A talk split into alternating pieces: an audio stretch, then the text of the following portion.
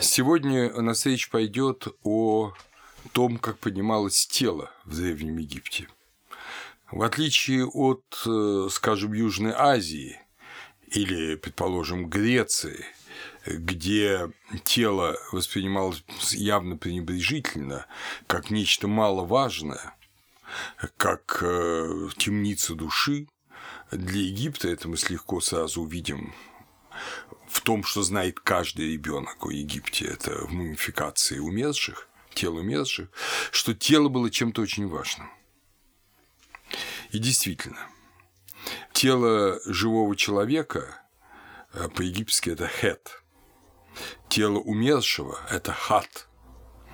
Мумификация, как мы сейчас знаем, началась еще э, в доисторическое время, в четвертом тысячелетии, была малосовершенна, э, но примерно со второй династии это уже абсолютно сложившийся ритуал, абсолютно сложившийся порядок действий, о котором подробно повествует Геродот в своей истории во второй книге 85-89 параграфы.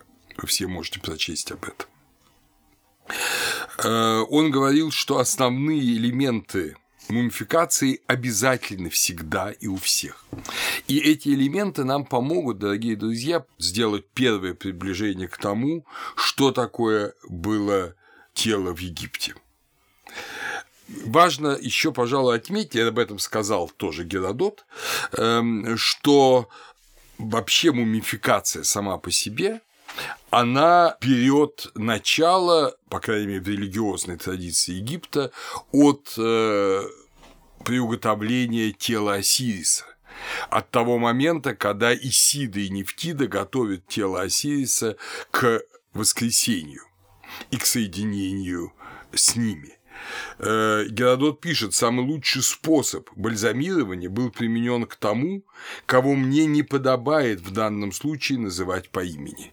Благочестивый Галикарнасец имел, безусловно, в виду Осириса.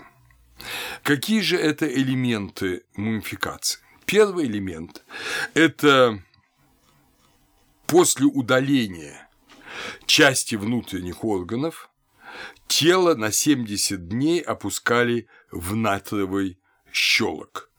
Вот э, в тот самый натор, у которого, как мы уже говорили, видимо, от него и происходит слово «бог» – nature э, в Египте. Конечно, это опускание в натровый щелок имеет вполне практическую функцию. Если считать, что практическая функция – это сохранение останков умершего, э, дабы они не разрушились. Потому что в натровом щелоке происходит обезвоживание плоти, и она не может, не имея воды, она не может гнить. Соответственно, она лучше намного сохраняется. Но совершенно также очевидно, что это и мистическое действие. И вообще здесь переплетение вот двух вещей, э, чисто утилитарных и мистических, очень велико. Безусловно, эти 70 дней, а 70 – это одно из священных чисел в Египте, эти 70 дней – это и время превращения останков в нечери, в обоженное состояние.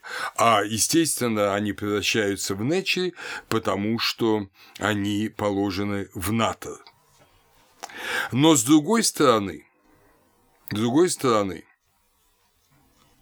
надо помнить, что вот эта идея, что божественная плоть не истлевает, это для египтян очень важная характеристика. Вот мы смотрим тексты пирамид, древнейшие тексты. Причем интересно, обратим внимание, что э, ну, мумификация была не всегда. Вот до четвертого тысячелетия ее вообще не было и все истлевали, мы находим кости, эм, но тем не менее у египтян твердая мысль о том, что э, священная плоть не должна истлеть. Вот тексты пирамид 722-723. Плоть Тети этого не истлеет, не разложится, не издаст зловонья. Взойди же в небо, как Орион, ибо как Сотис могуча душа твоя. Или Неферкарасий – один из тех четырех, кто зачаты были атомом и рождены Нут, то есть Осирис, один из четырех детей Нут. Он не разлагается и потому не разложится Неферкарасией, он не тлеет и потому не истлеет Неферкарасией, он не не спадет на землю и потому не падает на землю с неба Неферкарасией.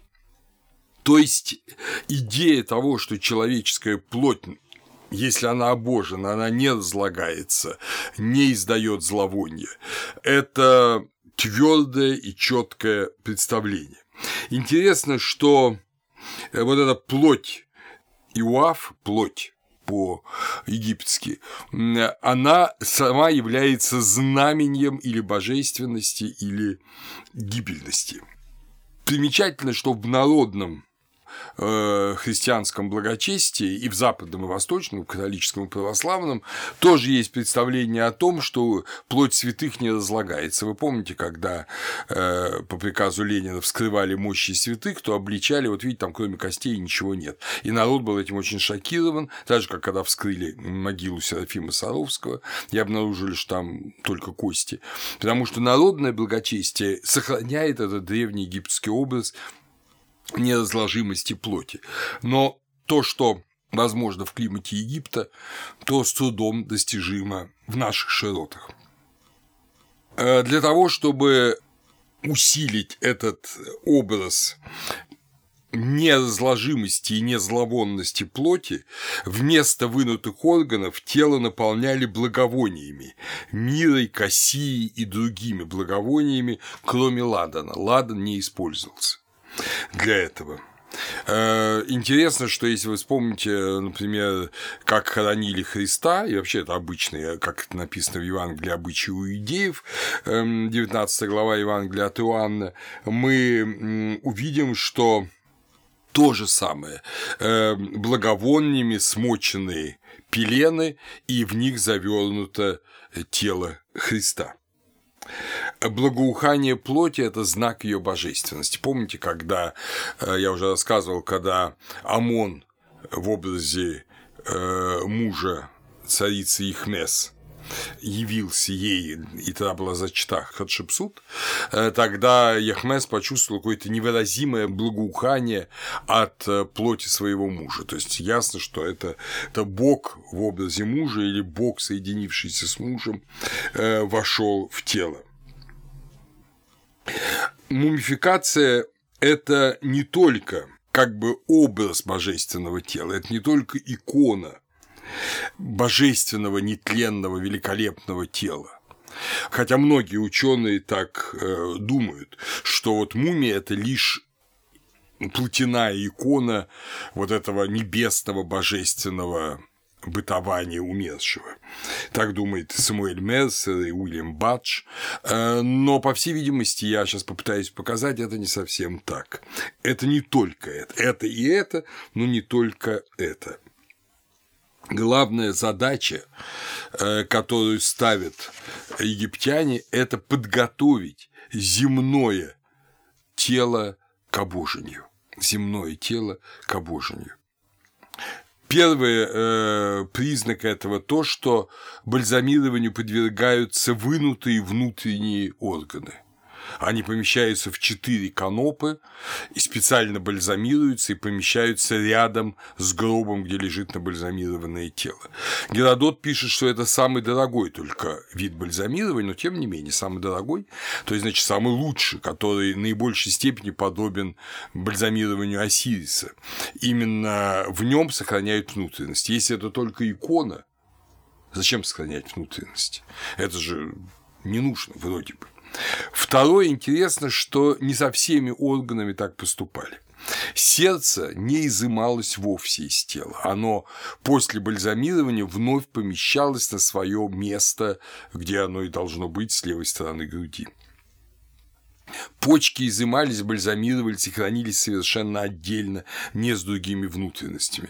Э, почки – это альтернатива легких в э, двухчастном понимании тела, ниже пояса и выше пояса, то все эти вещи бессмысленны, если это только образ. И, наконец, третье – это тугое пеленание набальзамированного тела. Тело умершего пеленали. Формы пеленания были разные. Не сразу пришли к классической форме, когда ноги пеленали вместе.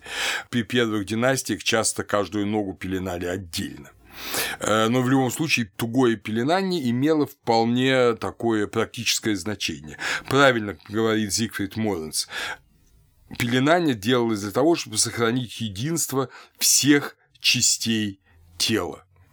Пеленание совершалось э, весонной тканью, пропитанной кассией. О том, что такое весон, до сих пор идут споры. Тоже тончайшая ткань, великолепная по своим качеству. Э, это признают все ученые. Сэр Алан Гарденер изучил весонную ткань из египетских погребений. Но что это лен или это продукт жизнедеятельности одного средиземноморского моллюска, есть такое тоже мнение, это открытый вопрос. Но большинство ученых склоняется, что хотя делали ткани из того и из того, но в Древнем Египте это была тончайшая льняная ткань. Интересно, что пелены чисто утилитарны. Они должны сохранить единство тела до момента воскресения. Потом они отбрасываются, они сами по себе не нужны. Они только сохраняют тело в единстве, а образ единства тела тело не разрушится. Это тоже один из очень важных факторов обожения. И э, в текстах пирамиды, 49 параграф, прямо говорится, что он, гор, грядет к тебе, он грядет к тебе, дабы освободился ты от пелен твоих и сбросил обвязывания твои. Вы прекрасно помните, что в Евангелии от Иоанна э, сам Господь, воскресая, оставляет пелены, их находят жены мироносицы, пелены в одном месте, а плат, который был на лице, аккуратный свиток, что подчеркивает евангелист Иоанн, в другом месте. При э, воскресении Лазаря он выходит обвязанный пеленами, и что ему говорит Господь? Приказывает э, другим людям, развяжите его развяжите его, пусть идет. То есть воскресенью они уже не нужны. Это то, что должно сохранить тело до воскресения. Значит, само по себе тело важно. Важно не только как образ образ небесного тела, но и само по себе. Ну и главное, конечно, это сами так называемые анастатические гимны. Я напомню, что анастасис – это по-гречески воскресение или восстановление состояния, анастасис, да, восстановление прежнего состояния, восхождение к прежнему состоянию. Ана – поднятие вверх, ката спускание вниз. Так вот, э, анастатические гимны, они именно говорят о воскресении тела. Тот гимн, который я сейчас прочту, это э, знаменитое 539 речение текстов пирамид. Оно говорит, я здесь специально что-то опустил, потому что невозможно э, все перечислять. Оно очень последовательно перечисляет 26 членов тела умершего царя Пепи. Причем иногда это обобщенно, то есть две руки, две ноги, это 10 пальцев, но вот 26 этих обобщений или единственных элементов тела. Ну вот послушайте, и каждый элемент тела связывает с одним из божественных лиц, соответственно, для того, чтобы он не истлел, не разрушился, а воскрес. А если он э, должен воскреснуть, значит, соответственно, должно воскреснуть тело. Речение слов. Глава Пепи Колшун. Он возносит себя, он воздвигает себя в небо. Стороны главы Пепи – звездное небо Божие. Он возносит себя, он воздвигает себя в небо. Макушка главы Пепи – бездна Нуна. Он возносит себя, он воздвигает себя в небо. Лик Пепи Анубис, открыватель пути. Он возносит себя, он воздвигает себя в небо. Очи Пепи, единое великое во главе сил Иуну. Он возносит себя, он воздвигает себя в небо. Нос Пепи Тхот, он возносит себя, он воздвигает себя в небо. Дальше я пропускаю многое. Детородный член Пепи Хапи, он возносит себя, он воздвигает себя в небо. Бедра Пепи Нейт и Селкет, он возносит себя, он воздвигает себя в небо. Дальше опускаю снова. Пальцы ног Пепи Силы и Уну, Баюну. Он возносит себя, он воздвигает себя в небо. И это речение завершается мощным утверждением обожения. Пепи – спутник Божий Сын Божий. Он возносит себя, он воздвигает себя в небо. Пепи – возлюбленный сын Ра.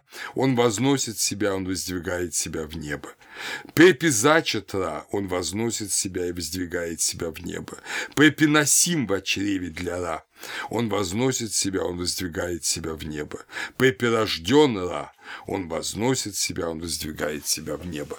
По сути, это тот прием вот рефрена, который, как вы знаете, был во многих псалмах Давидовых потом использован. Вот это такой мощный длинный гимн, он весь посвящен, так называемый анастатический гимн, он весь посвящен восстановлению тела. Интересно, что все боги – это элементы одного тела Пепи и одного тела Ра. Да? То есть, соответственно, мы видим, что все боги – это энергии единого. Энергии единого. И запомним, что части тела человека такие же его энергии, объединяемые, центруемые личностью, как и множество богов, это энергии э, единого Бога-творца, центруемые его личностью. Да, и вот э, в книге мертвых это выражается еще более определенно. Нет у меня ни одной части тела, не являющейся частью тела Бога, и тхот – защитник плоти моей. Это э, книга мертвых, 42 речение э, папируса гробов Ани и Нахта. То есть человеческое тело полностью обожено. Полностью обожено. То, что речь идет именно о земном теле, а не каком-то символическом теле, не о каком-то лишь иконе тела э, ясно указывает то, что воскресение – это собирание костей, это отрясение праха земли, песка, то есть это реальное восстание из могилы, подобное тому, каким было восстание Лазаря из гроба. Вот, например, 538 речение текстов пирамид. «Реки, о Пепе, воскресни и воссядь на престоле Осириса, Целостна вся плоть твоя, ибо она плоть атума. Лик твой, лик Анубиса, кра обращены уста твои, дабы он разрушил преграду на пути слов твоих и мог благосклонно внимать речам твоим. Восстань, ты не погибнешь, не разрушишься, но жив будешь, о Пепи. Твоя мать, Нут, держит тебя и обнимает тебя, и Геб ведет тебя за руку твою.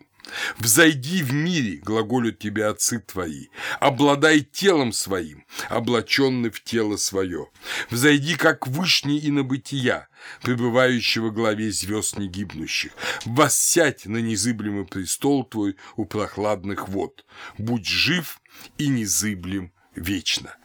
А другое речение очень, видимо, древнее. Я вообще слышу в нем отзвук, ну, буквально палеолитического рыдания об умершем. Как раз это восстание тела. Он улетает от нас. Это 1484 параграф. Он улетает от нас. Он улетает от нас у люди, как улетают птицы. Его руки отдаляются от нас, как крылья сокола.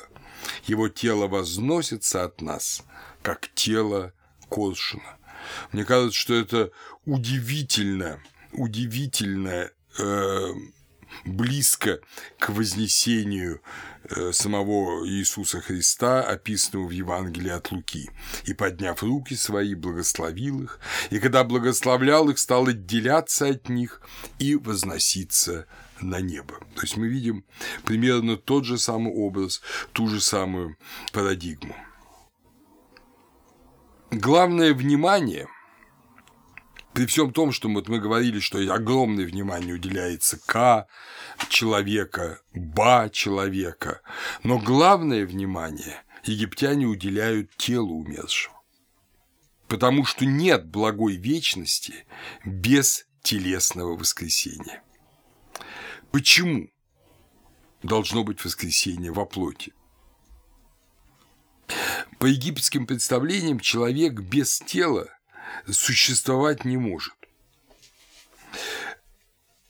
Как отмечал Брэндон, ясно, что тело рассматривалось египтянами как истинное основание или источник тех сил, которые делают жизнь действительной. Без тела все распадается. Тело – это то, в чем реализуется замысел Божий, то есть К, о человеке. Тело – это то, где действуют божественные энергии, центруемые волей человека, и через волю человека действует человек и руками, и ногами, и языком своим, и всеми как бы составами тела своего. Без тела это невозможно. К и Ба личностны, поскольку соотнесены с телом, сопричастны телу. Тело – личностно-волевое преломление вот этих всех божественных энергий. И очень интересно, что э, практически синонимом слова «тело» – «хэт» является местоимение «джет». Местоимение «джет» – это «сам», «ты сам». Посмотрите, вот я прочту сейчас кусочек 50-го речения текстов пирамид, и мы увидим, что тело и сам легко взаимозаменяемы. В Египте. «О солнце божественное, восходящее на небе, восходишь ты для уноса, владыка всяческих, если все сущее, джет твое, то все сущее суть К то есть уноса этого. То есть, смотри, если все сущее – тело твое или суть, или сам ты, да, или сам ты. Это очень важно. Если все сущее сам ты, или если все сущее тело твое, это же одно и то же, то все сущее к уноса этого. Значит, все сущее – это идея об уносе. Все сущее – тело его или все сущее сам он, то есть унос. Опять же слово джет, все сущее джет его. Воздвижение жертвенника перед лицом его. Мы здесь касаемся вот этой важной темы, о ней еще сегодня будем говорить, что тело – это то, что объединяет тебя со всем миром, со всем миром, и объединяет тебя, как-то ни странно, с Богом. Потому что если все сущее тело твое о Ра, солнце божественное, то, эм, соответственно, она и суть уноса, потому что суть уноса в тебе э, в Ра. Да? Э, оказывается, что наше тело, оно сопричастно и всему миру, и это понятно, потому что в нем те же э, элементы, те же энергии, как сказал бы древний грек, земля, вода, огонь и воздух, да, что и во всем мире. То есть твое тело – это кусочек организованного космоса, соединяющий тебя с космосом. Но одновременно, поскольку ты божественное существо, ты образ Бога, и твое тело соединяет тебя с Богом. Вот это очень древняя интуиция. И посмотрите, например, в другом речении текстов пирамид 14.06. «О Боже, Пепи этот есть тело твое, и ваши тела убоги. Обращение к девятирице. Пепи этот. То есть, знаете, какое соединение. Интересно, что это же, э, это же представление, оно было свойственно и многим другим народам. Причем, если у египтян совершенно сознательная богословская форма, то, например, у древних греков, у того же Гомера, это, ну, скорее привычное, привычное словосочетание. Вот это само по себе так. Когда мы говорим, понимаете ли, глядя на мертвое тело, это лежит Петр Петрович, да, лежит Петр Петрович. Мы не сомневаемся, что сам Петр Петрович и умершее, мертвое тело это одно и то же. Но мы как бы не отдаем богословского э, значения этому, это оговорка. То же самое у Гомера. Многие души могучие славных героев не зринул в мрачный аид, и самих Автис, распростер их в корысть плотоядным птицам окрестным и псам.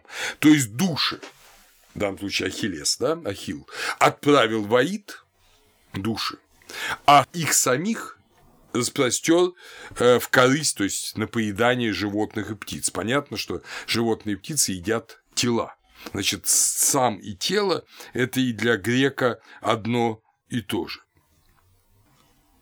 В Большом гимне обожной 219 есть такое завершение. Значит, опять же, употребляется вот это джет, сам и тело. Тело твое, Осирис, это тело Уноса этого. Или сам ты, Осирис, это тело Уноса этого. Плоть твоя, плоть Уноса этого. Это уже плоть. Тут уже никаких сомнений быть не может. Кости твои, кости Уноса этого. Когда шествуешь ты, Унос шествует. Когда шествует Унос, ты шествуешь. Вот такое важное утверждение, что не только когда э, шествуешь ты, унос шествуешь, что понятно, что делает Бог, то делает человек, но оказывается и Бог совершает нечто, потому что это делает воскресший человек.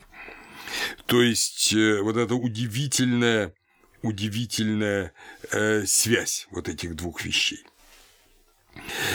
То есть то, что говорится у египтян, что человек есть живая статуя Бога, живая статуя Бога, это фиксация, фактически это фиксация богословского факта, факта, э, что это не только символ, это сама реальность. Символ и реальность здесь соединяются. Подобно и Ка, и Ба, тело – это и личная субстанция человека, и плоть Бога. К – это ведь и замысел о человеке, но и замысел в Боге. Ба – это энергия, центрованная человеком, но энергия Бога, мы уже это знаем. То же самое и тело. Оказывается, тело – это одновременно и тело твое, и тело Бога. Тело соотносится с духом, как тварный мир соотносится с сутью Творца. И в этом э, надежда на воскресение и обожение. Если бы тело человека было бы чуждо вот этой божественности. Если бы оно не было бы плотью Бога, оно бы не могло воскреснуть и обожиться. Потому что обожиться может только подобное. Обожение – это результат изначальной божественности по египетским представлениям плоти человека. Плоти человека. Значит, в текстах пирамид об этом говорится совершенно откровенно. Ну, дело, что сами все тексты эти таинственнейшие, и которые писались в закрытых гробницах. Но, в общем, э, об этом говорится. А потом уже это скрывается. Вот это главная тайна. Это главная тайна. И ее, именно эту тайну, что наши тела – это божественное тело, именуют в книге Врат тайны и набытия. Это тайна и набытия. Поэтому на нее делают только намеки в этих в текстах нового царства, сравнительно новых текстах. Да? Вот послушаем эти фрагменты из книги Врат. Те, чьи руки сокрыты, свершители тайного. Они совершают тайну великого Бога, которую не видят обитатели инобытия, и которую умершие не видят. Они пылают в доме камня Бен-Бен, близ места, где покоится тело этого бога. Но это Осирис имеется в виду. Ра глаголит им, возьмите для себя образ мой, обнимите тайну мою, ступайте упокоиться в доме Бен-Бен, близ места, где покоится тело мое. От тела Осириса, я подчеркиваю, потому что это не тело это тело Осириса, но это одно и то же тело, которое есть я. Значит, тело мое, которое покоится близ камня Бен-Бен, а помните, что Бен-Бен – соединение неба и земли. От этого началось творение мира. с Бен Бена, да, э, что, видите, тело мое – это и есть я. Вот опять же то самое. Тайна, принадлежащая вам, это тайна инобытия, которую скрывают руки ваши. Они глаголят «кра», «ах твой», то есть дух твой воскресший, принадлежит небесам, о ты, пребывающий на небосклоне. Тень твоя вошла в область мертвых, а тело твое принадлежит земле, о ты, пребывающий в небе. Мы возвращаем Ра небу, когда он отдаляется от него. Ты дышишь, ты покоишься в теле своем, которое вы на бытии. В книге «Врат» в другом месте говорится «Грядет Бог к телу своему, ты покоишься на теле твоем, приди рад, дабы опочил ты на теле твоем». Э, опять же, мы помним, что Ба находится на теле умершего, на его мумии часто. Вот это тот же образ.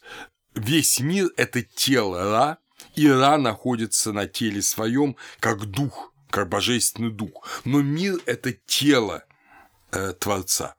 То есть Творец сотворил себе тело, сотворив мир. Вот это очень важно. Э, тайна набытия состоит в том, что сотворенный мир и есть тело Бога. Соответственно, и тело человека, и тело человека – это тело Божие и необходимо Богу не только Бог необходим человеку, но и человек необходим Богу, потому что он его тело. Но когда человек своими грехами, своими неправильными поступками разрушает свое богоподобие, в том числе и телесное, да, то он э, разрушает тело э, Божие. Вспомню, опять же, христианский образ, который миллион раз каждый из нас слышит э, во время таинства покаяния, там, во время Великого Поста, что мы своими грехами распинаем Бога, мы вонзаем гвозди в его плоть, как вонзали те, кто распинали Христа. То есть, на самом деле, мы вырываем куски плоти Божией, когда мы не в соответствии с Богом живем и не являемся частью его плоти, а вырываемся, как выпадаем выпадаем из его плоти, как э, выпадает, ну, скажем, пораженная э, гангреной или э, пораженная лепрой куски человеческого тела. Поэтому проказа, кстати, считается особой страшной божественной болезнью, а наказанием Божьим. Это знаком как бы проявления в теле человека то, что грешники делают в теле Божьем. Но воскресение тела человека – это восполнение божественной полноты. Если говорить в египетском контексте, той полноты, которая была нарушена Сетом, разрушена Сетом в Осирисе, и когда человек ассиричен, то он восполняет это нарушение, он как гор воскрешает Осириса, воскресая сам. Видите, какая э, мощнейшая синергия. Иногда может показаться, что это как-то очень далеко от христианства, ничего подобного. Э, у апостола Павла есть удивительное место в первом послании к Коринфянам, 6 глава, где он вообще-то убеждает не заниматься блудом. Потому что говорят, что когда вы там занимаетесь блудом, вы отдаете свои члены блудницей, становитесь с ней одним целым. Но он объясняет, почему это так страшно. Разве не знаете вы, что тела ваши – суть члены Христовы? Не знаете ли, что тела ваши суть храм живущего вас Святого Духа, который вы имеете вы от Бога, и вы не, не свои? Посему прославляйте Бога и в телах ваших, и в душах ваших, которые суть Божия. То есть, э, неужели ты хочешь, говорит он, отобрать у Христа его члены и сделать их членами блудницы? Оказывается, вот видите, эта связь тел, она и известно и апостолу Павлу. Другое дело, что мы очень часто понимаем это чисто метафорически, а на самом деле, понимая египетский контекст и мумификацию, мы видим, что это совсем не метафорически, это абсолютно буквальные вещи. Говоря о теле, Тертулиан, да, святой II века, в специальном своем небольшом произведении о плоти Христовой, пишет «Во Христе упразднена не плоть греха, а грех плоти, не субстанция, а вина. Он говорит в аристотелевских понятиях, но говорит, конечно, совершенно богословские вещи. То есть не плоть грешна, а грех грешен. И Христос упраздняет не плоть, а упраздняет грех во плоти упраздняет не субстанцию, то есть плоть, да, эм, а упраздняет вину субстанции, которую человек под своим произволением внес в плоть, и очищает тем самым плоть, возводя ее снова к божественному совершенству. Поэтому, когда мы читаем о воскресении Христа во плоти, а это уже посвящена в значительной степени Евангелие, да, и преображение, и потом вознесение, то э, мы должны это понимать в том смысле, что вот так себя ведет плоть, освобожденная от греха. Любая плоть, плоть Христова и через наше соединение со Христом плоть каждого из нас, потому что во Христе мы становимся, как учит Церковь, членами тела Христова, и наша Церковь – ничто иное, как по учению апостола Павла, тело Христова. Тело Христова, которое воскресает и пребывает, и в нем мы все если мы не выпали своими грехами из тела Христова, пребываем на небесах вечно, в теле, а не без тела. На этот счет была огромная дискуссия э, в VI-VII веке между Максимом Исповедником и некоторыми другими отцами о том, какое тело воскреснет. Чуть позже об этом мы поговорим, но важно то, что для египтян это было совершенно ясно, совершенно ясно, что воскреснет именно это земное тело. Этого Максим Исповедник возражал. Поэтому-то оно мумифицировано и воскреснет именно это мумифицированное, или, если не удалось мумифицировать не мумифицированное тело, все равно оно воскреснет. Вот, может быть, там будет несколько больше проблем, но все равно оно воскреснет.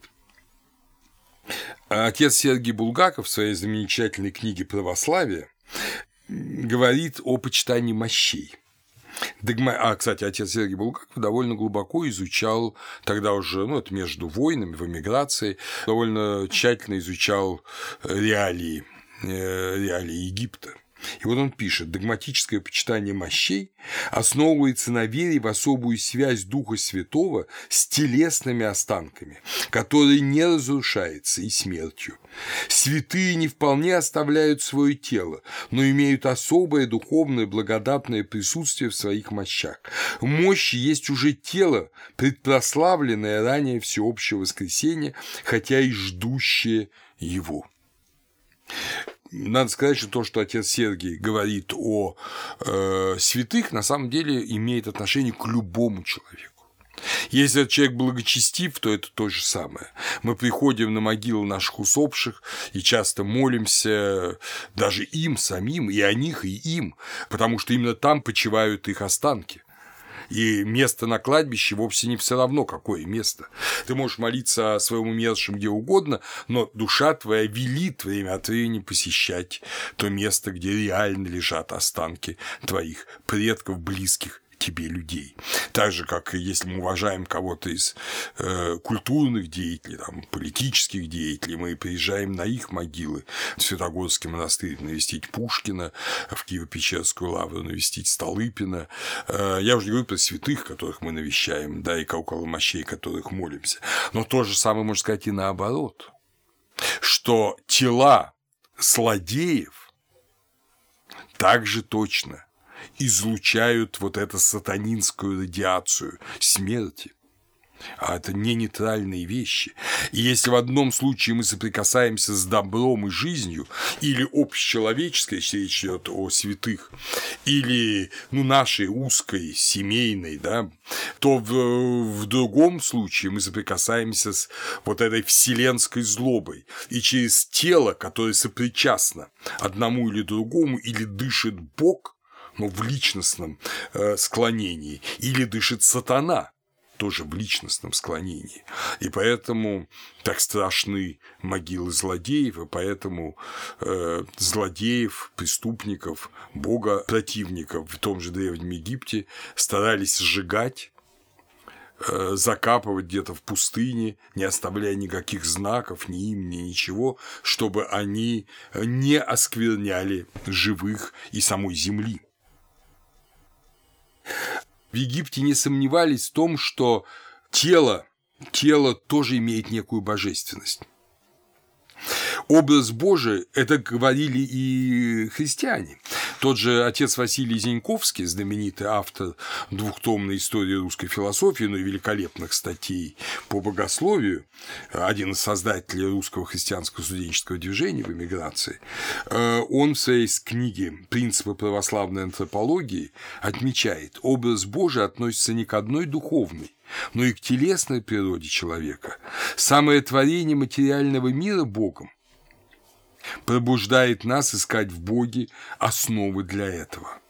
А один из первых э, святых, э, самых ранних там отцов церкви, Климент Александрийский, в своем замечательном произведении «Стром», это, кстати, недавно снова изданном у нас, отмечал в шестой книге, девятая часть, э, не только человек боговиден и богоподобен, но и Бог человека подобен.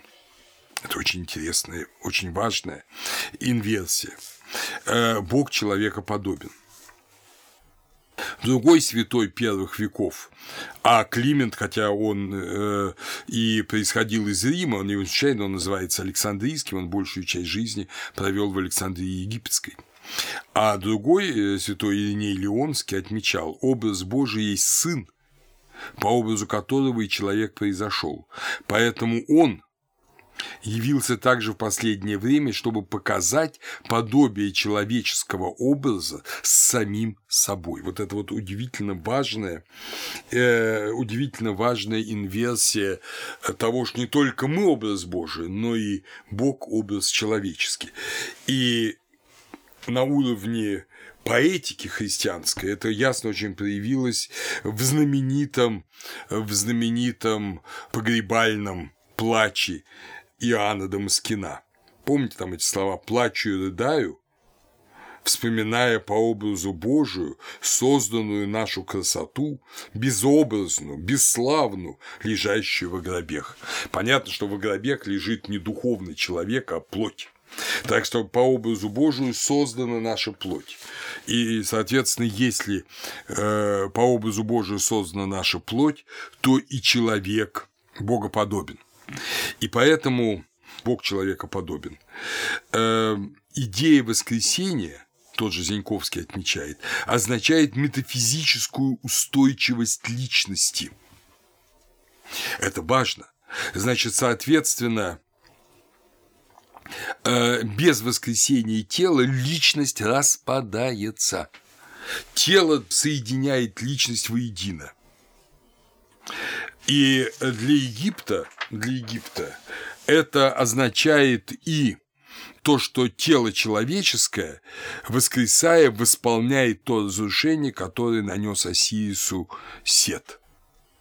Тело бесценно для полноты спасения мира, а не только конкретного человека, ибо в человеке, по египетским представлениям, воссоздается полнота Божия. Каждое тело тело Осириса и Атумара.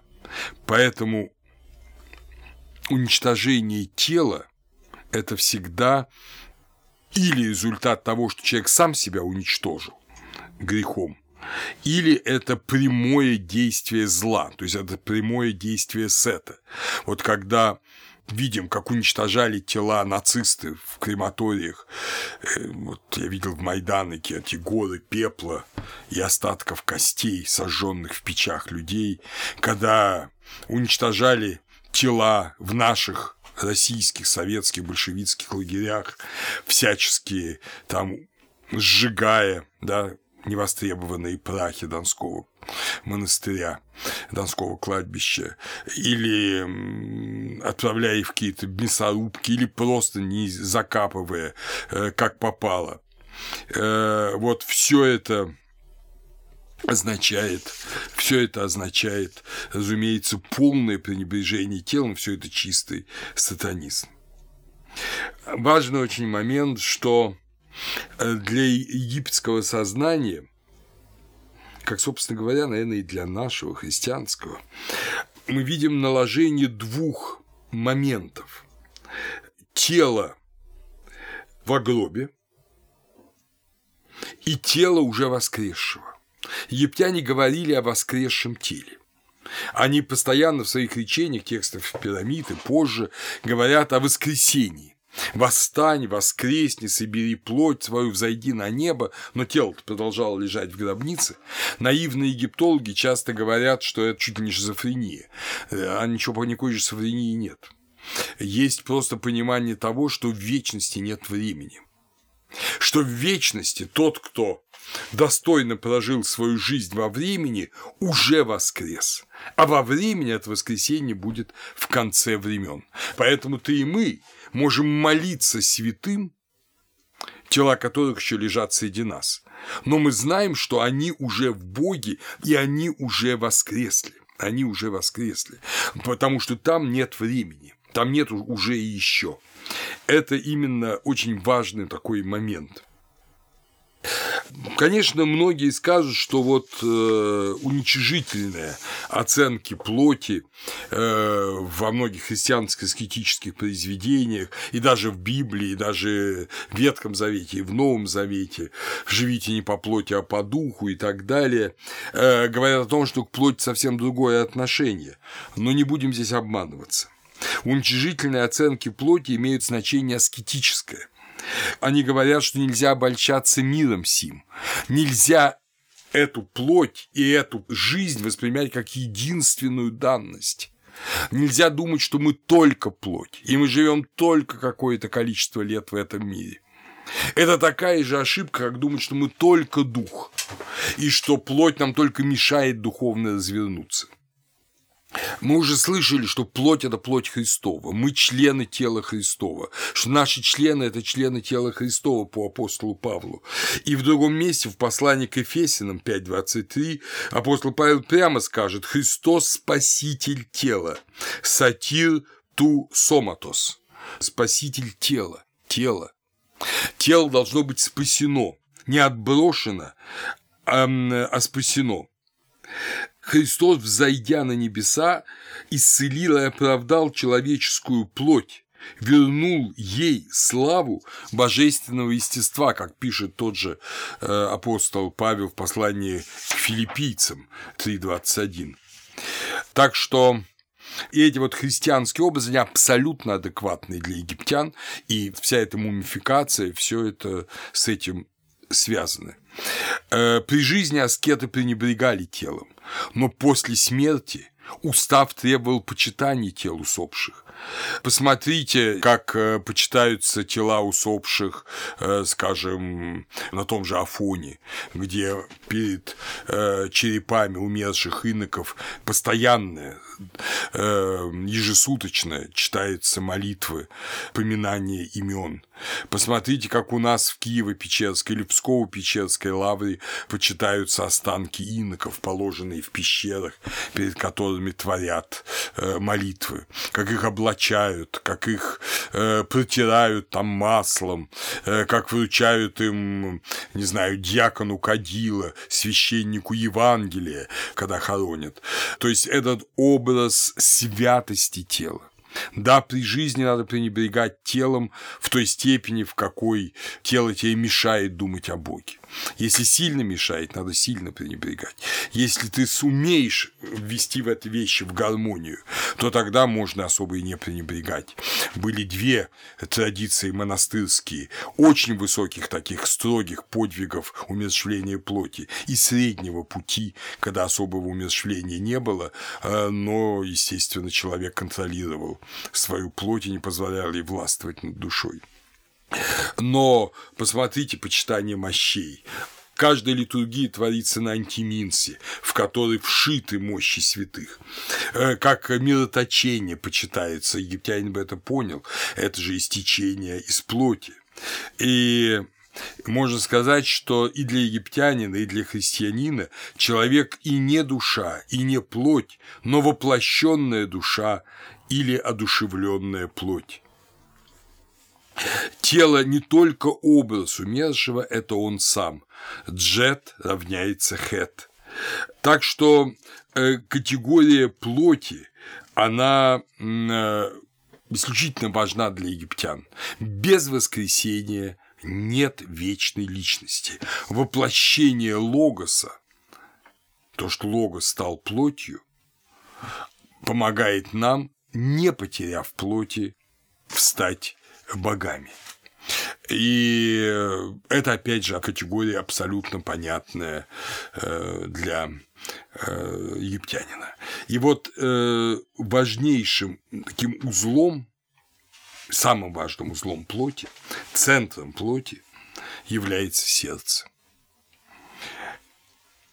Для египтянина сердце – это самый важный элемент человека. Если в Месопотамии практиковалось зеркальное видение человеческой плоти и предпочитали сердцу печень, потому что сердце было слишком свято, а печень – это нижний мир, и она более профанна, и в, эм, в Ассирии желали да упокоится сердце твое, и да пребудет в мире печень твоя, то для египтян, э, египтян печень не очень интересовала. Они полностью были ориентированы на категорию сердца. Э, у египтян было два наименования сердца. Первое – это Иб. Иб – это сердце, как сердце иероглифически, оно изображается в виде настоящего сердца, то есть оно просто воспроизводит в иероглифе изображение сердца. Второе слово, которое использовал для сердца, это слово «хати», которое, как мы считаем, должно было изображать переднюю часть вот то, что впереди. Э, она изображала переднюю часть льва, иероглиф изображал переднюю часть льва, а маленькое изображение сердца было только детерминативом э, к этому иероглифу.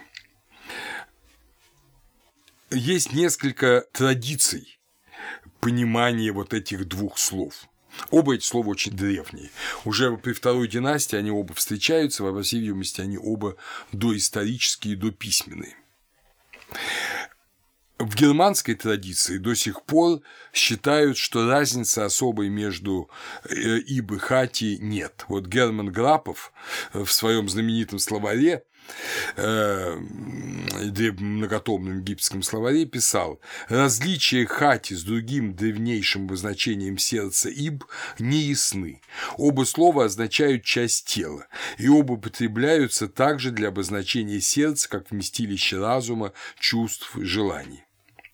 Э, другой немецкий ученый Хельмут Брунер, написав в египтологической энциклопедию статью сердца, тоже подчеркивает, что различность значений двух этих слов не прояснена по сей день.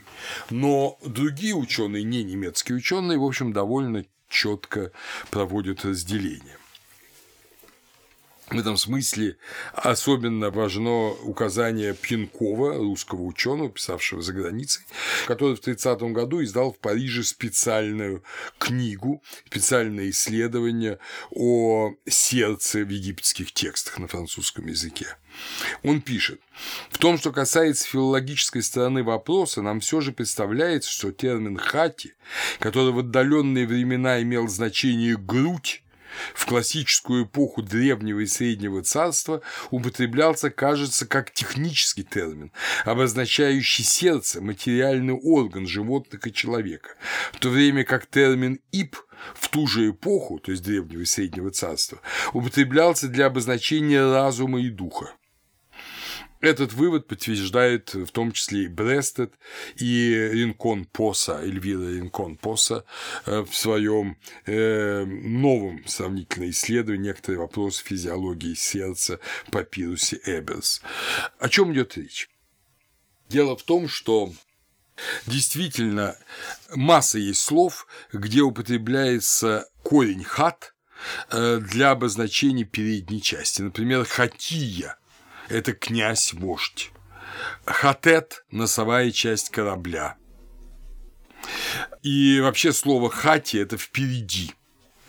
Э, в медицинских трактатах сердце – это только хати, это никогда не ип. Но все меняется во время второго переходного периода, то есть между средним и новым царством. Вот тогда уже хати начинает заменять собой ип. И если в древнем и среднем царстве никогда в душевных состояниях хати не использовалось, а только ип, то в новом царстве уже используется и то, и то. А в позднем Египте ип вообще исчезает само по себе, остается только хати, и в коптском языке тоже э, хит сердце это производное от хати, а ип только в некоторых остается составных словах. И э, ип остается еще как глагол желания, желать, ум, мудрость, то есть никакого уже отношения к сердцу э, не имеет.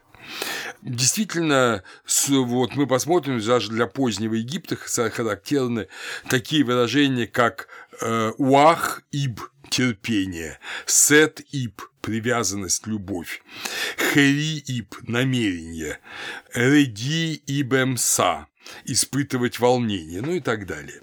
Э, слово «ип», которое здесь всюду присутствует, это древнейшее семито-хамитское слово, которое присутствует в акадском языке под названием «либу».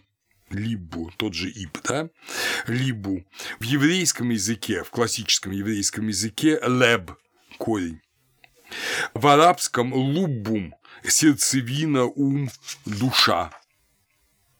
Так что очень это э, древнее слово.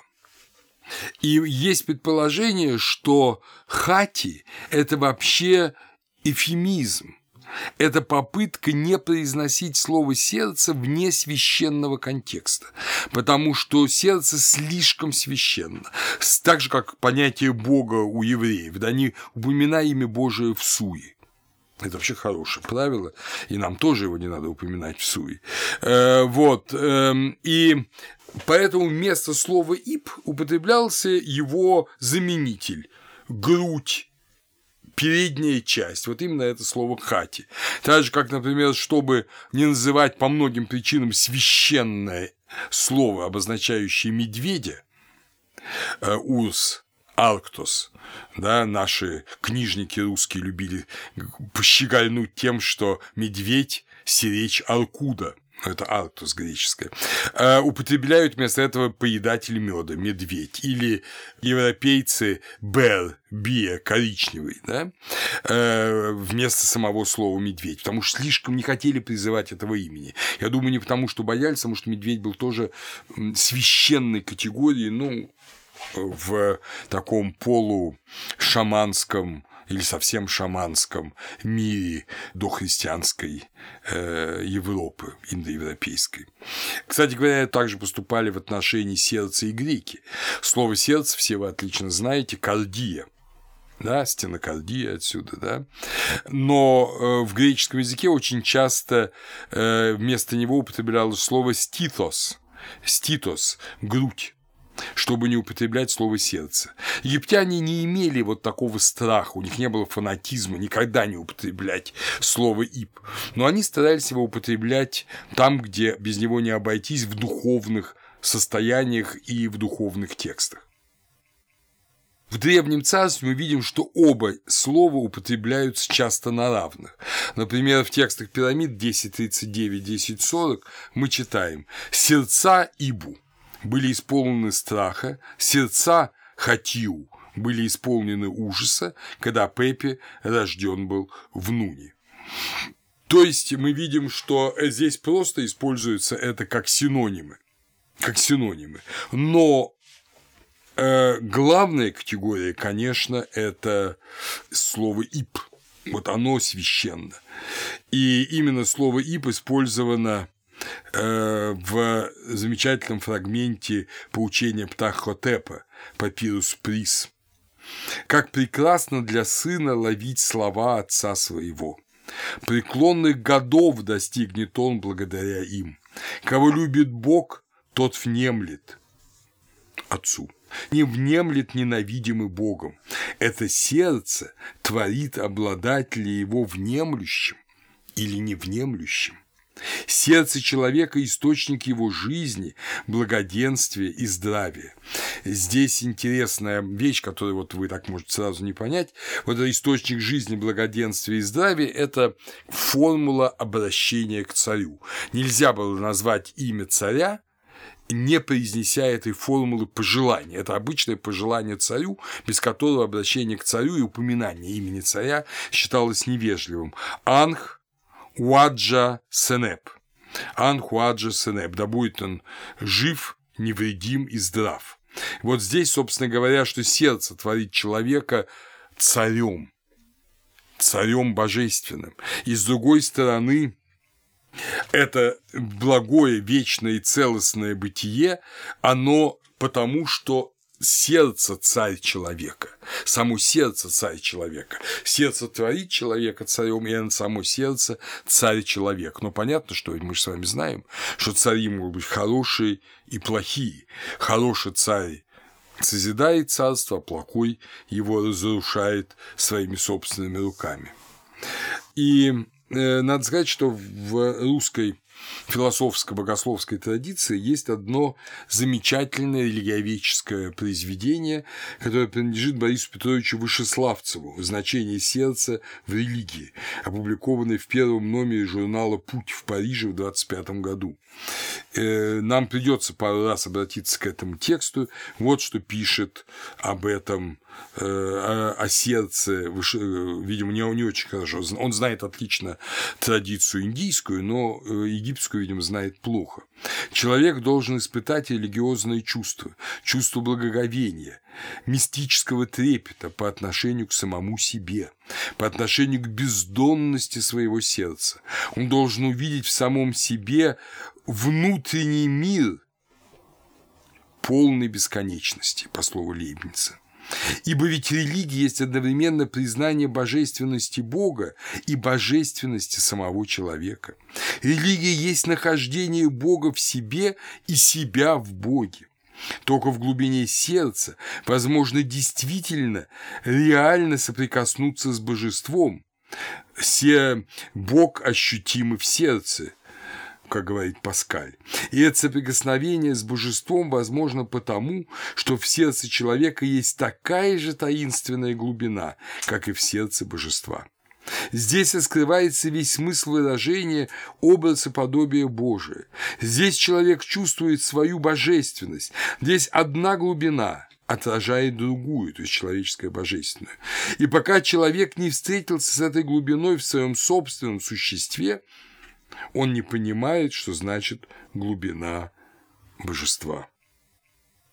И отсюда в Египте понимание постоянное двух вещей. Первое – это то, что человек должен слышать Бога.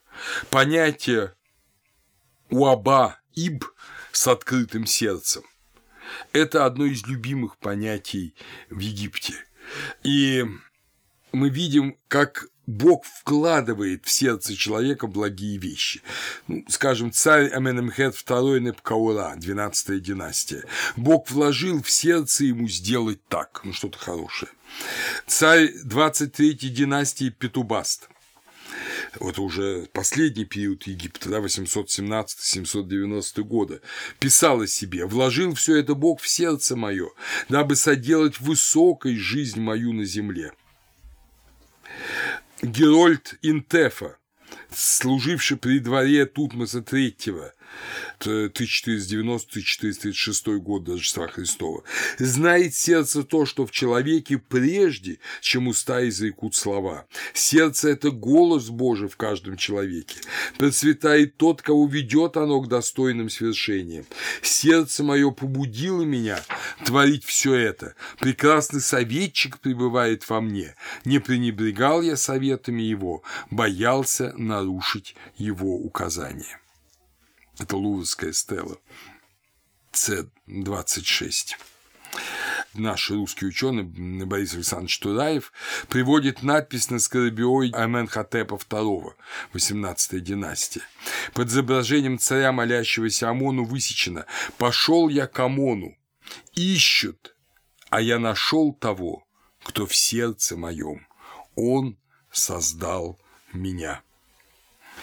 Ученые, которые посвятили этому специальные исследования – указывали, что египтяне верили, что человек может принять Бога в свое сердце и сотворить там обитель ему.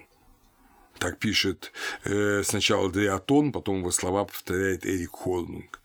Начиная с Нового Царства, время от времени встречается упоминание о Боге, пребывающем в человеке. Бане.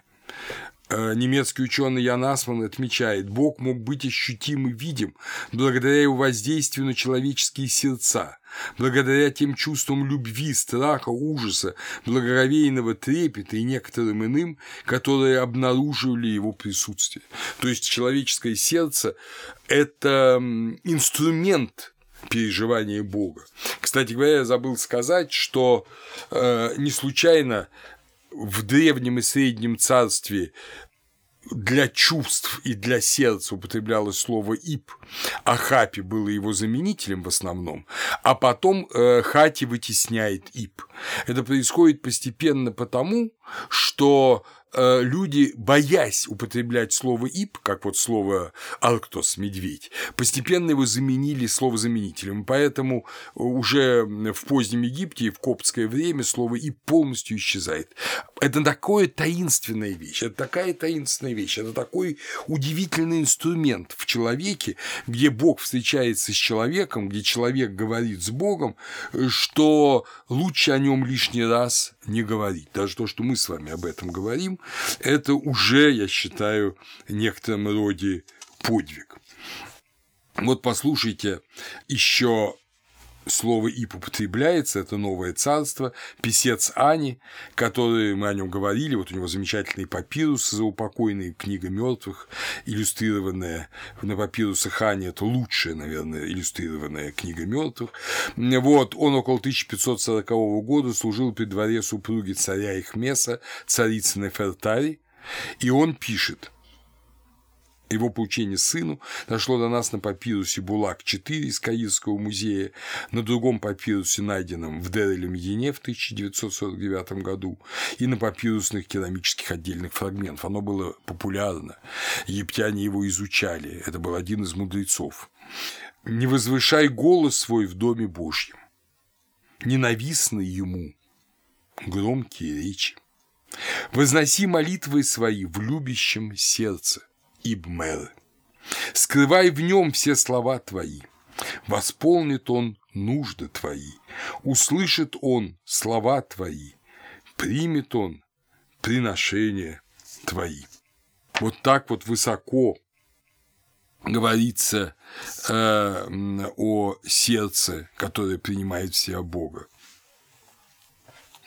Но Бог в сердце тогда, когда это открытое Богу сердце.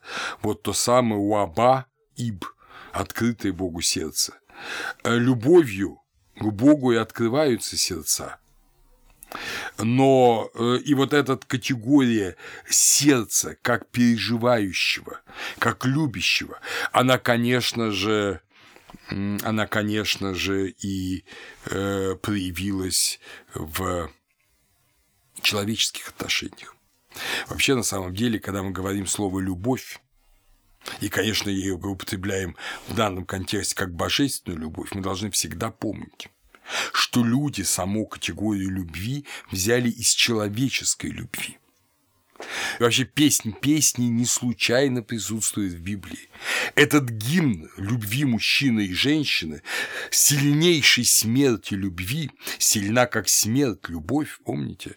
Этот образ, он является тем, вот ты так полюби Бога. Вполне можно так любить мужчине женщину, женщине мужчину, э, как смерть. Это можно и даже нужно. Это правильная любовь, если только эта любовь не есть блуд, не есть э, разврат, а есть действительно глубочайшие чувства навсегда. И это чувство, которое потрясает всегда человек, которое его действительно возвышает или наоборот полностью разлагает, э, открывает, вспомните Блока, и это э, прежняя, простая, он говорит про любовь, уже другая, уж не та. То есть, любовь, сколько женщин на улице, но вы полюбили одну, и вы открыли в ней такие глубины и бездны, которые и она сама, может быть, даже не знала в себе. Вы открыли вот эту бездонность красоты, бездонность человека, вы открыли в нем Бога.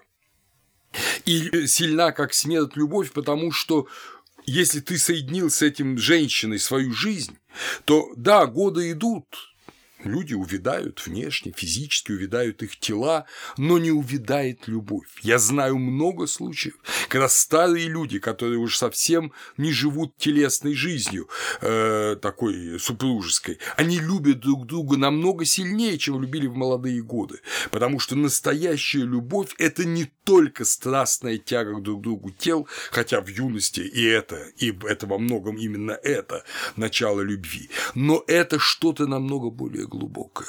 Это то глубокое, что и отражено в песне песни, и поэтому она э, считается таинственнейшим и важнейшим произведением, э, включенным в Библию.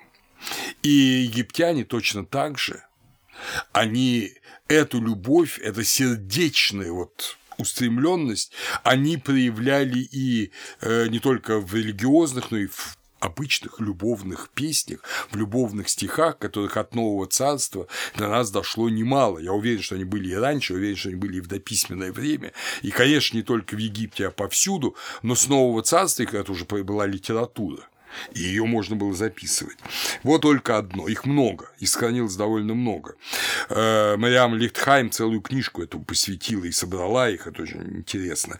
Но я приведу лишь один пример это от имени девушки. Проходила я перед домом его, и вижу, дверь приоткрыта. Стоит мой брат с матерью своей, а образ возлюбленного как брата очень характерен для чистой любви на Востоке, ведь и братом и сестрой именуют друг друга э, герои песни песни, да, библейской, потому что, естественно, много детей в семье, и братья и сестры любят друг друга, и вдруг девушка или юноша обнаруживает, что он другую, не свою родственницу, не свою сестру по плоти, он любит не меньше, чем своих сестер, но по-другому, и наоборот. Э, так что вот этот брат-сестра – это нормальный образ. Потом будет и образ мужа-жены. Это парадигмальный образ любви. Стоит мой брат с матерью своей, и все его братья с ним. Овладевает любовь к нему сердцем каждый, проходящий этим путем. Прекрасна молодость твоя, нет ей равных, брат мой, несравненный в достоинствах. Смотрел он на меня, когда шла я мимо, и ликовала я в себе, как трепетало от счастья сердце мое, брат мой, видя тебя. Если б только знала мать сердце мое, все бы поняла она. Ну, это понятное чувство. Всем нам известно из нашей молодости, а большинству из вас из вашей нынешней жизни. Вот. Но для египтянина это была, так же, как и для автора песни песни, это был и образ божественной любви. Вот сумейте так полюбить Бога. Э, но э, сердце – это не только место, которое любит Бога. Сердце – это еще и центр воздействия различных духовных сил. Египтяне прекрасно знали и такую категорию, как помысел, причем помысел враждебный, соблазнительный, э, прилог э, духовных сил, которые пытаются увести человека от Бога, от Маат, от правды, э, соблазнить. Э, вот, например, замечательная повесть Синухе, повесть э, человека, царедворца, который почему-то убежал от царя и многие годы скрывался в пустыне, там жил с варварами, а потом на старости лет попросился назад, и его пустили. Его пустили, царь так улыбнулся ему, додал ему все и погребение, то есть он еще живой, но место для погребения, и гроб, есть все знаки царского благоволения по-египетски. Вот, но как сам в своем письме царю объясняет Синухе свое бегство. А бегство это было связано с цареубийством, с покушением на жизнь царя и убийством царя. И, видимо, он боялся, что его заподозрят в том, что он соучастник цареубийства, а может, он и был кто знает. Что до этого бегства, то я не замышлял его, не было его в моем сердце, я не задумывал его.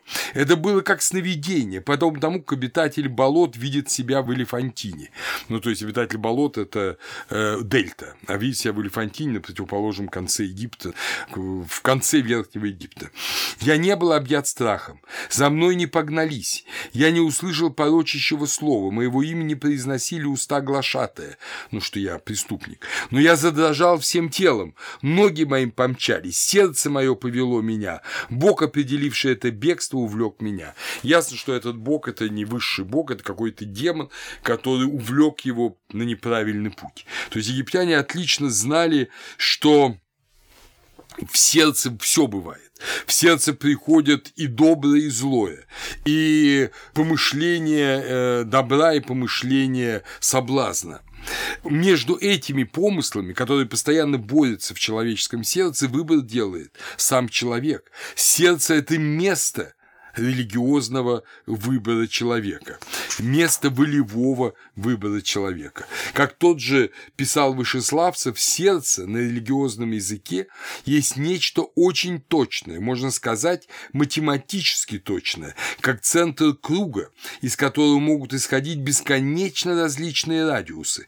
Библия приписывает сердцу все функции сознания, мышления, решения воли, ощущения, проявление любви, проявление совести, совести. Больше того, сердце является центром жизни вообще, физической, душевной и духовной. Оно есть центр прежде всего, центр во всех смыслах. Сердце есть центр не только сознания, но и бессознательного, не только души, но и духа, не только духа, но и тела, не только умопостигаемого, но и непостижимого. Одним словом, оно есть абсолютный центр. Вот я думаю, что эти слова это было бы очень понятно египтянину. И для египтянина вот этим знаком того, что сердце есть центр человека, есть знак в его мумификации тела, потому что сердце возвращается на его прежнее место. Первый действие ритуала мумификации, после того, как извлекают тело после 70 дней из натрового раствора, это помещение сердца на прежнее место, как это сделали Исида и Нефтида. Вот с этого практически начинаются тексты пирамид. Четвертое и пятое речение говорят о Исиде и Нефтиде. Речение слов Нут. «О Пепе, даю я тебе эту сестру твою Исиду, дабы приняла она тебя в объятия свои и вложила сердце твое в тело твое. Ну а следующее точно то же самое, только нефтидом. Э, в другом речении текста пирамид 1786 говорится «Я Нефтида, я пришла к тебе, о Неферкара, дабы взять тебя и вернуть тебе твое собственное сердце». Жене Неферкара, царице Нейт, обречено речение 742, преображенная Воскресением суть твоя, ах, принадлежит тебе, Онейт, она и есть ты. Сила, ба, твоя, принадлежит тебе, она за тобой. Собственное твое сердце, иб, принадлежит тебе. В другом тексте той же Нейт говорится «О, Нейт, собери кости свои, соедини части тела своего, убили зубы свои, прими собственное сердце свое, отряси землю с плоти своей». То есть э, сердце – это важнейший орган, вот он обязательно должен быть в теле. Э, сейчас мы поймем почему. Вот аниферкара еще. «О, Осирис Неферкара, скрепи вместе члены свои, воссоедини части тела своего, помести сердце свое на место его. О, Осирис Неферкара, не испытывай недостатка. О, Осирис Неферкара, я принес сердце твое для тебя, дабы поместить его в тело твое, я помещаю его на место его, то есть на его место, для тебя». Все дело в том, дорогие друзья, что сердце не меняется сердце не меняется. Сердце тоже, которое было при жизни. Те выборы, которые делало сердце при жизни, они никуда не деваются, они остаются навсегда. И хорошие выборы, и плохие выборы. Сердце, полученное от матери, полученное от всех состояний, в гробнице Ну, распорядителя главного царского казначея, Аменхотепа и госпожи Сен-Сенеб, э, есть следующее речение 30б книги мертвых. Это папирус хранится в Британском музее, 10477. «О сердце мое, иб, полученное мной от матери моей, о сердце хати мое, от всех состояний моих». То есть сердце остается, сердце судится, сердце взвешивается на посмертном суде. Оно не меняется, вся плоть новая, а сердце старое. И если ты э, сердце не направил творить добро, то ты не сможешь воскреснуть. Ты не сможешь обожить свою плоть. Ты не сможешь взойти к богам. Ты не сможешь воскреснуть вообще. Интересно, что египтяне много раз, во многих текстах, и тексты саркофагов, и потом в книге мертвых, обращаются к своему сердцу с призывом не быть забывчивым, не молчать, говорить. «Да не будет мое сердце забывчивым», – восклицает Икос Гибелейна. Текст саркофагов 229. «Привет тебе, отец мой Осирис Аменемхат», обращается Гор к похороненному в Эльберше при 12-й династии Аменемхату Хати. «Я влагаю вновь сердце твое в тело твое, чтобы помнил ты то, что забыл». Оказывается, когда нет сердца, когда сердце уничтожено, человек забывает и, забывая, перестает быть. В этом суть и спасение и гибели. Если сердце помнит, человек спасается, помнит добро. Если сердце не помнит добра, то есть его просто не было или было очень мало, то зло оно не вспоминает, но человек не спасается. Сердце не свидетельствует против человека, иначе как молчанием. В этом смысле Борис Александрович Тураев не очень хорошо понимал, там есть такое выражение «О сердце мое не свидетельствует против меня». И он говорит, это заклинание сердца, чтобы сердце, это насилование сердца, насилование правды. Но Борис Александрович был такой очень, он как бы противопоставлял Египет и христианство и считал, что Египет – это тьма египетская. Вот там вот можно было так вот изнасиловать сердце, ничего подобного. Ничего нельзя было сделать, иначе бы все превращилось в чепуху, и суда бы никакого не было, была бы сплошная магия. Нет. Э, призыв в том, чтобы сердце помнило добро, чтобы оно молчанием своим не свидетельствовало против э, своего обладателя, чтобы оно могло говорить правду. И в этом смысле мы, кстати, понимаем, наконец-то, что такое магия. Что такое магия? Магия – это вот хекау. Хекау.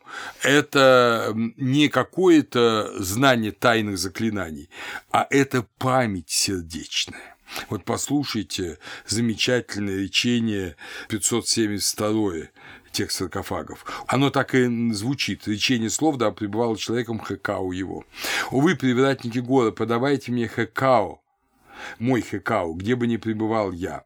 О, Хекау, скажи мне о том, что помню я, и что забыто мной. Проверь и исцели. О, Хекау мой, приди ко мне. Готов рот мой, уста мои глаголит. Приди по этому желанию моему. Все пребывает рот мой в согласии с желанием моим, и чиста рука моя, обретающая Хекау. Мне неведомо сердце моему место его, и прочно утверждено оно на основании своем. Знаю я имя мое, не забыто оно мной, и прибуду я среди тех, кто следует за Осирисом. Э, интересно, что христианский потомок древних египтян, святой Макарий Египетский, э, как бы в ответ на 572 речение говорит в добротолюбии 1.255 следующее. «На скрижалях сердца благодать Божия пишет законы Духа, и небесные тайны, потому что сердце владычественно и царственно в целом телесном сочленении. И отсюда вот это постоянное призывание «У сердце мое, я твой владыка, не удаляйся далеко от меня, ко мне, собственное сердце мое, пребываешь ты в теле моем, не восставай против меня». 112 речение текстов ковчегов так и наименовано речение слов, дабы не позволить сердцу восседать супротив обладателя своего. То есть э, сердце – это то, что живо только тем, если оно сердце Божие. Если за время жизни ты сделал свое сердце божественным сердцем, Тогда оно живо, иначе оно умирает, ты забываешь свое имя, и ты погибаешь для вечной жизни. Поэтому тот же Сен из Гермополя говорит, это сердце мое и сердце того, чьи имена величественны, то есть Осириса и Ра. В позднем тексте э, книги «Дыхание» утверждает «сердце твое – это сердце Ра». А что происходит, если это не так, если сердце твое не сердце, да? если ты не создал сердце своего? Об этом, к сожалению, тоже говорится э, и в текстах ковчегов, и в некоторых других текстах. Ну, говорится, естественно, от противного. Увы, отбирающие сердца Ибу и обвиняющие сердца Хатию, видящие в сердце человека все, что он соделал, обращается Сен э, в 715 речении текстов ковчегов. То есть э, у тех, кто сделает плохо, отбираются сердца, эти сердца обвиняются, и все, что написано в сердце, видят те духи, которые отбирают сердца. В другом месте. Твое сердце принадлежит тебе – не отберут его подобно сердцам мятежников, говорит Исида Аменемхету Хати. То есть э, у мятежников отбираются сердца.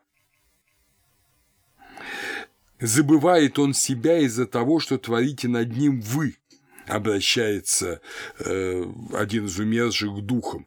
Но не делайте этого со мной. Вы владыки вечности, приуготовляющие бессмертие. И, наконец, в книге «Пещер» прямо говорится «Сердца врагов Ра ввергнуты в пламень. Это те, кто бросают сердца в огонь», говорится о наказании врагов Ра в книге Амдуат. Так что сердца, не соделанные добром, не превратившиеся в добро, не приводят к воскресению, а приводят к гибели, к вечному огню. И поэтому Ани говорит, ибо это сердце Ани принадлежит тому, чьи имена величественны, чьи слова могущественны, тому, кто обладает всеми членами своими. Значит, это к Осирису, и в нем воскресают умершие. И теперь мы понимаем, дорогие друзья, мы прекрасно понимаем слова апостола Павла, послание к евреям, 3 глава. «Смотрите, братья, чтобы не было в ком из вас сердца лукавого и неверного, дабы не отступить вам от Бога живого». Мы-то все думаем, что это сердце лукавое и неверное – это такая вот э, лишь художественная форма. Нет, это то самое сердце, которое соединяет в себе, аккумулирует в себе зло, лукавство, неверие, и поэтому оно оказывается вне Бога, и поэтому оно приводит к смерти. Я закончу эту лекцию словами того же уже Бориса Петровича Вышеславцева. «Сердце – источка соприкосновения с божеством, источник жизни и света, и между тем оно противится Богу и Его Слову, и тогда ожесточается, каменеет, оно есть источник любви, но оно же источник ненависти. Оно есть орган веры, но оно же орган неверия речи безумен в сердце своем, несть Бога. Вот эту слова, которые открыл Вышеславцев в XX веке, прекрасно знал египтянин, который жил от Вышеславцева на 4000 лет раньше. Он знал, что такое сердце. Он понимал, что такое тело. Он мечтал телесном воскресении. Он берег свое сердце. А если этого с кем-то не происходило, он понимал, что уготовано такому человеку. Такова была судьба человека в Египте. А как его судьба раскрывалась после смерти, об этом поговорим на следующей лекции.